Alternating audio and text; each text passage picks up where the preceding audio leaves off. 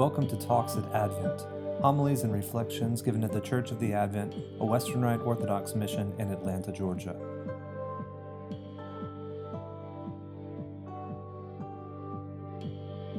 In the name of the Father, and of the Son, and of the Holy Ghost. Amen. I don't know about you, uh, but for me, it's, it's been uh, kind of a crazy week. There's a lot of, uh, with all these events going on in Washington, D.C., I, I felt a, a wide range of pretty strong emotions. I have to say that, um, you know, I'd been initially pretty excited about our recent, albeit somewhat arbitrary, crossing over from the year 2020 to the year 2021 just a little over a week ago.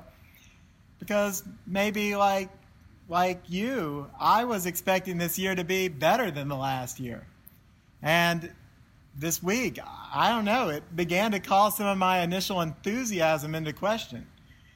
I was disturbed by the division I saw in our country and saddened by the loss of life. And regardless of your personal political opinions about what happened this week and about what will transpire in the coming weeks related and unrelated to it, I think we must all probably be feeling a little uncertain right now.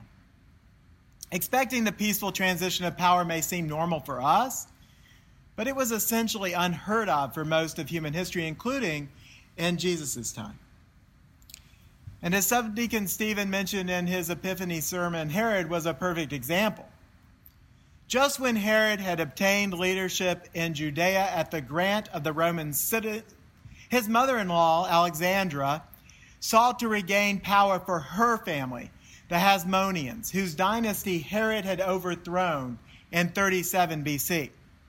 In that same year, Cleopatra had married the Roman leader Mark Antony. And recognizing Cleopatra's influence over Mark Antony, Alexandra asked Cleopatra for help making Aristobulus III the high priest in order to help partially repair the fortunes of the Hasmoneans. When Alexandra made her request, Cleopatra urged Alexandra to leave Judea and to come visit her and Mark Antony with Aristobulus.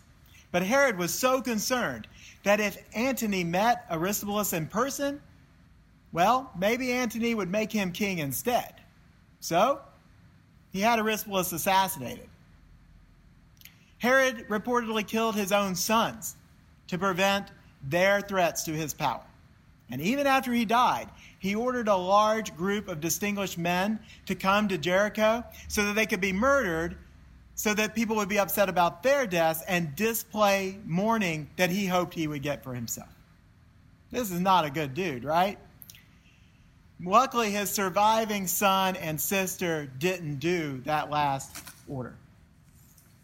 So, whatever side you see yourself in the events of this week, I want you to ask yourself what is it that you seek?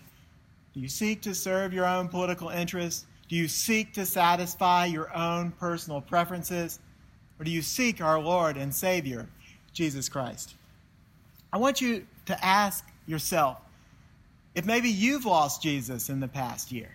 With deadly viruses keeping us away from attending churches regularly as we like in person, deep political division putting Americans further and further apart from each other, where various natural disasters have ravaged the land?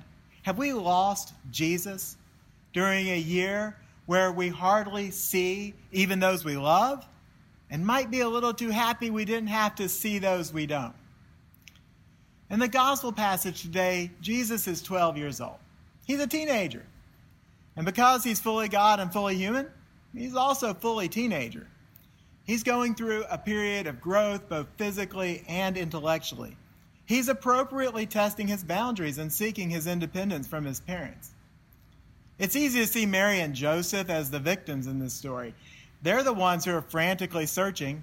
Can you imagine the horrors racing through their minds? Maybe he's gotten mixed up the wrong, with the wrong crowd back in Jerusalem. Maybe there's some cute girl he's crushing on with that raging testosterone. Or maybe he's just succumbed to a band of robbers along the way. I'm sure they must have worried, at least for a moment, if they'd ever see him again. Is it any wonder that his tender mother says to him when she finds him, Son, why have you treated us so? Behold, we've been searching for you in great distress. And yet his reply should resonate with us as strongly as it did with her. Why were you looking for me? Did you not know that I must be in my Father's house? In other words, why were you looking for me? Didn't you know where I was all along? That's what Jesus is saying to us today, my brothers and sisters. Have you lost him? Are you looking for him? Do you need a firm foundation in your life today? Do you need to find love that doesn't fail, truth you can count on, a well of living water that never dries up, a hope in something better than petty politics, a faith that will stand firm against the threat of death? Are you out there searching frantically, searching in great distress, like Mary and Joseph? Tell you to search no more. Jesus Christ is the answer. And the good news is that he's right where you expect him to be. He's here in his Father's house. And I'm not just saying he's in these walls here at the Advent, although I hope so. Nay, he's out there in the hearts of faithful believers and in holy churches throughout this great land. And so I hope that you again agree that he's also here in the hearts of our believers and that in fact he dwells with us in these walls in the holy sacrament of his body and blood we're about to celebrate. And I join my words with those of St. Clement, the second bishop of Rome. Although some might declaim Peter is the first, Peter was not a bishop but an apostle, so Clement is the second bishop of Rome with Linus the first. But whatever. What I'm saying is with St. Clement, a direct disciple of the apostle Peter himself, that where the bishop is, let the multitude of believers be.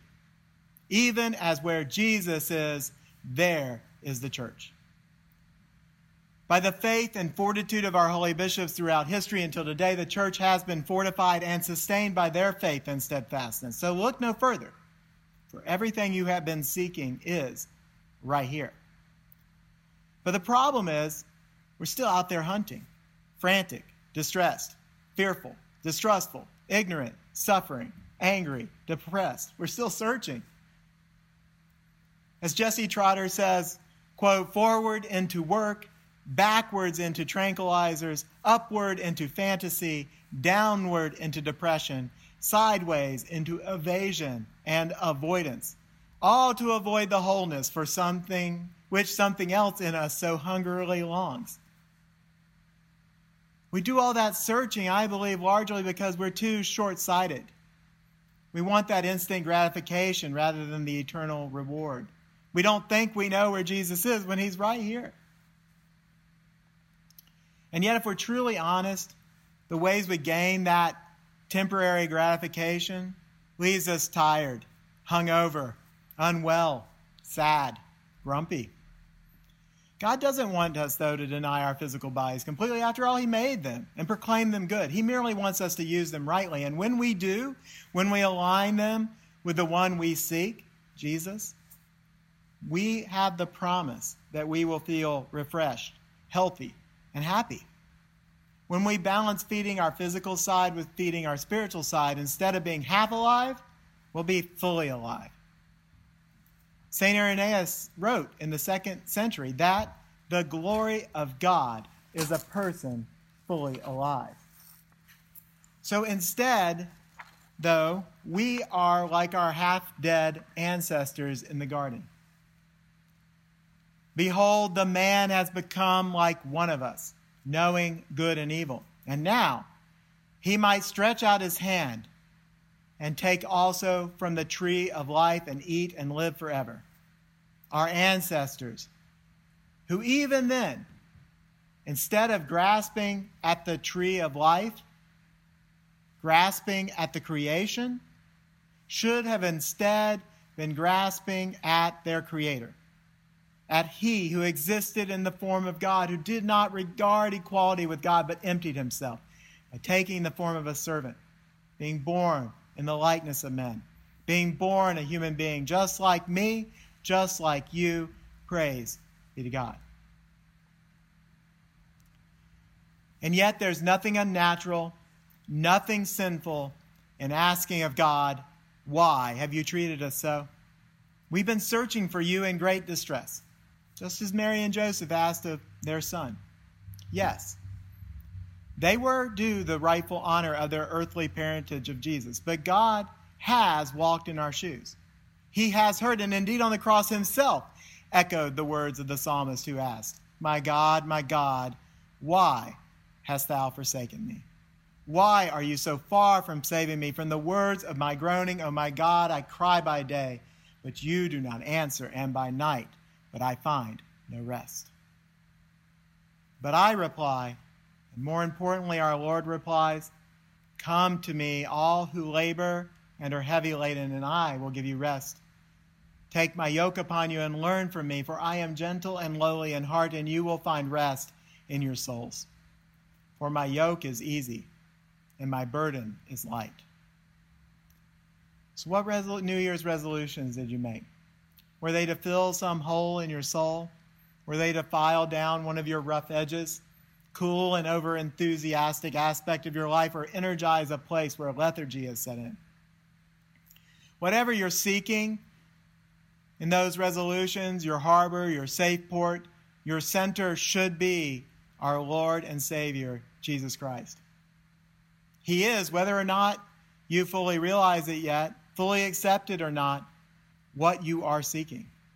He is your New Year's resolution. He is your life resolution. He's fully human, but are you? Do you put your trust in princes? Psalms tell us it's better to take refuge in our Lord. Do you put your trust in wealth, who the Psalms tell us cannot possibly redeem ourselves or our brothers? Have you lost Jesus because, like Adam and Eve, you're trembling in fear? Fear not. Our Lord sought you out to redeem you and to restore you. So, brothers and sisters, I ask you to reflect today. Are you hunting frantically what you're missing in your life? Are you asking Jesus where he's been? And if you found him sitting right there in front of you, would your first words be something along the lines of, Why are you treating me like this? It's okay to be honest. He's heard it all before. He's taken the scourging, the mocking, the crown of thorns, the nails of the cross, the spear in his side. He's not afraid of any of it. He accepted all of that willingly because he loves you, he loves me, he loves us. So you don't need to be afraid to admit that's the way you feel. But don't ignore him when he says back, Why were you looking for me? I've been right here all along. So if you're tired of what you see on the TV, what you hear on the news, songs on the radio, the rancor of social media, whatever it might be, Maybe you're just exhausted by life and your pulse is racing as you anxiously search for a solution, a place to lay your head in this seemingly crazy world. Look no further. The good news is that Jesus is right here where he's always been, in his Father's house. The good news is that he's always been in that crib in Bethlehem of which the prophets spoke for ages before his birth, always been beneath that star that the Magi followed. And he's still there, waiting for me, waiting for you. So get off the hamster wheel, exit the rat race, raise your eyes to heaven. Stop trying to refresh your parched throats with anything but the living water that will satisfy forever our Lord and Savior, Jesus Christ. Amen. Talks at Advent Homilies and Reflections given at the Church of the Advent, a Western Rite Orthodox mission in Atlanta, Georgia.